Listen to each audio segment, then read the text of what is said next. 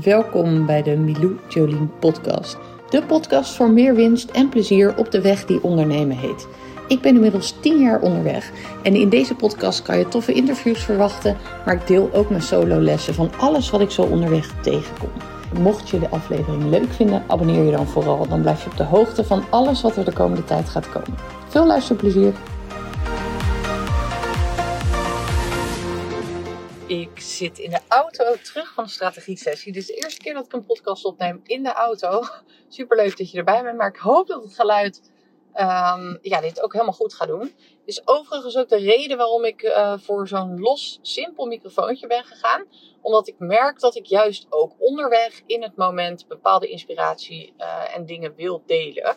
Dus de interviews zal ik zeker met een professionele set blijven opnemen. Maar de solo podcast, waar ik echt uh, de frequentie flink wil gaan ophogen, zal ik um, ja, op deze manier gaan doen. En ik hoop um, ja, dat het alsnog gewoon helemaal lekker overkomt. En dat we daarmee um, ja, een gezamenlijk doel kunnen dienen. Ik heb een heerlijke strategie-sessie gehad met mijn VA toevallig. Superleuk. Ik heb er ontzettend van genoten. Het was ook heel interessant om met haar in haar business te duiken. Maar um, er is een ander onderwerp wat in mijn hoofd zat. En dit is iets waar ik mezelf ook elke keer aan probeer te herinneren. Waar ik andere ondernemers aan herinner. Maar ja, ik wil het hier ook gewoon in de podcast heel graag even over hebben. En deze podcast gaat namelijk mag over mag het ook niet lukken. Dus mag het ook niet lukken? En wanneer is het niet gelukt? Heel vaak um, als we iets aangaan, blokkeren we, bevriezen we ontzettend omdat het moet lukken. Dus de druk is gigantisch hoog. We willen een bepaald aantal klanten binnenhalen als we iets lanceren. Uh, we willen graag uh, bijvoorbeeld iets organiseren voor een groep. En daarin zouden we heel graag een bepaald aantal willen bereiken. Maar als jij iets gaat lanceren of als jij uh, een bepaald iets qua business in de wereld wil zetten, mag het ook niet lukken. Of mag dat eigenlijk niet? Op het moment dat het namelijk niet mag lukken, loop je het gevaar dat je er überhaupt niet aan gaat beginnen.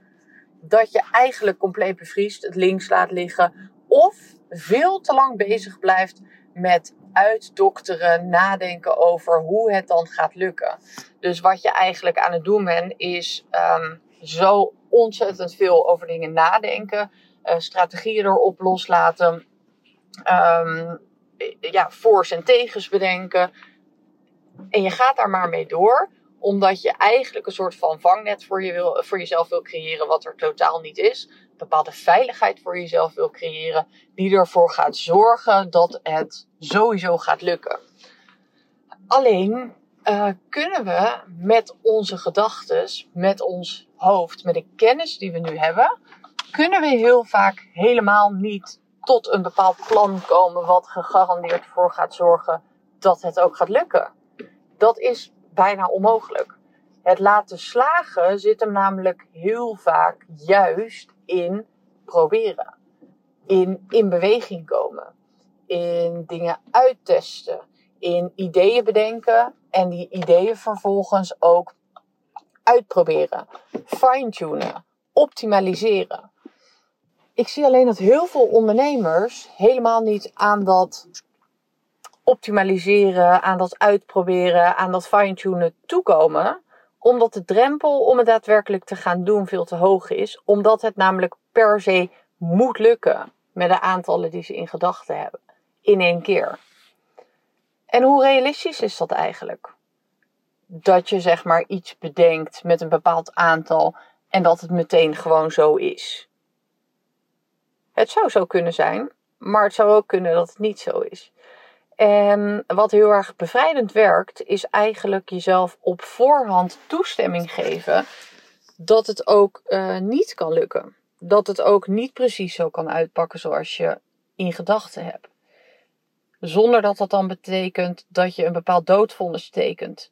Zonder dat dat dan betekent dat je jezelf moet afwijzen. Zonder dat dat dan betekent dat de wereld je afwijst. Dat je uitgesloten wordt, whatever wat. Dat mensen daar van alles van gaan vinden het kan zo zijn dat het niet in één keer lukt. Daarmee heb je niet je doodvonnis getekend. Daarmee krijg je alleen maar een signaal dat er andere acties vereist zijn om dit te laten slagen. Maar het is wel belangrijk dat je de hele package deal aanneemt. Dat je het hele totaalpakket wil omarmen. Dat je het hele totaalpakket op schoot durft te nemen. Dat je ermee kan gaan zitten. Dat je gewoon eventjes toereist naar het scenario dat het niet in één keer precies zo lukt zoals jouw grotere wens eruit ziet. Dat daar bepaalde dingen voor nodig zijn. Dat er bepaalde lessen te leren zijn om het wel te laten slagen.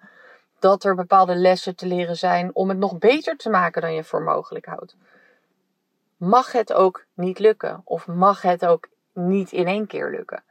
Bevrijd jezelf dus in het lanceren, in het creëren, in het ondernemerschap alsjeblieft van die druk. Daarbij is er denk ik ook nog iets collectiefs wat we kunnen doen. Namelijk het oordeel wat we hebben op anderen bij wie het misschien niet in één keer lukt. Want op het moment dat jij bijvoorbeeld zelf veroordelend bent naar anderen, op het moment dat ze lanceren en het moeten afblazen omdat het niet is gelukt, omdat ze iets anders proberen, op het moment dat je dan heel erg in het oordeel stapt van, oh wat een sukkel, of uh, nou wat stom dat, dat zij dit heeft gelanceerd en dat het niet is gelukt, kansloos, dat soort dingen. Elke keer als je daar bepaalde negatieve gedachten over hebt, bepaalde oordeel over hebt, maak je eigenlijk de weg voor jezelf een stuk moeilijker. Je zorgt er eigenlijk voor dat je zelf een stuk minder vrij kan ondernemen, omdat het oordeel wat je op anderen hebt in de meeste gevallen ook een oordeel is wat je op jezelf hebt.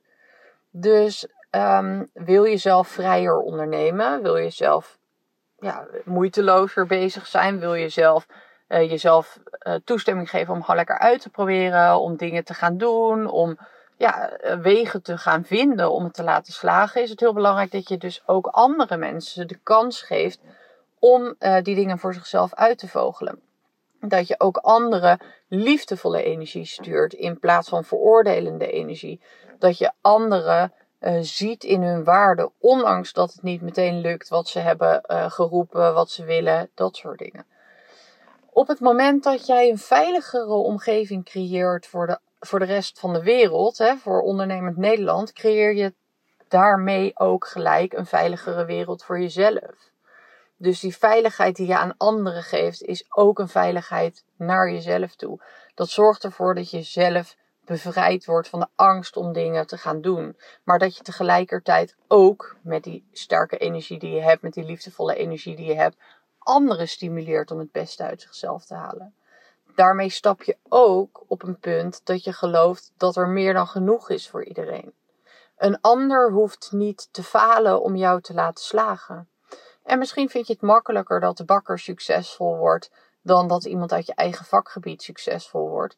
Maar juist ook liefdevolle energie sturen naar de lanceringen, naar de, de creatieve ideeën, naar de manifestaties van anderen die eigenlijk hetzelfde werk doen als dat jij doet. Bevrijd jezelf heel erg van een mindset dat er niet genoeg is. Van een mindset dat er tekort is. Van een mindset dat alles in één keer moet lukken. Van een mindset dat je kan falen. Van een mindset dat je kan mislukken. Dat je er niet meer toe doet of dat je niet goed genoeg bent. En de angst om niet goed genoeg te zijn is iets wat ik in veel fouten tegenkom bij zo ontzettend veel ondernemers.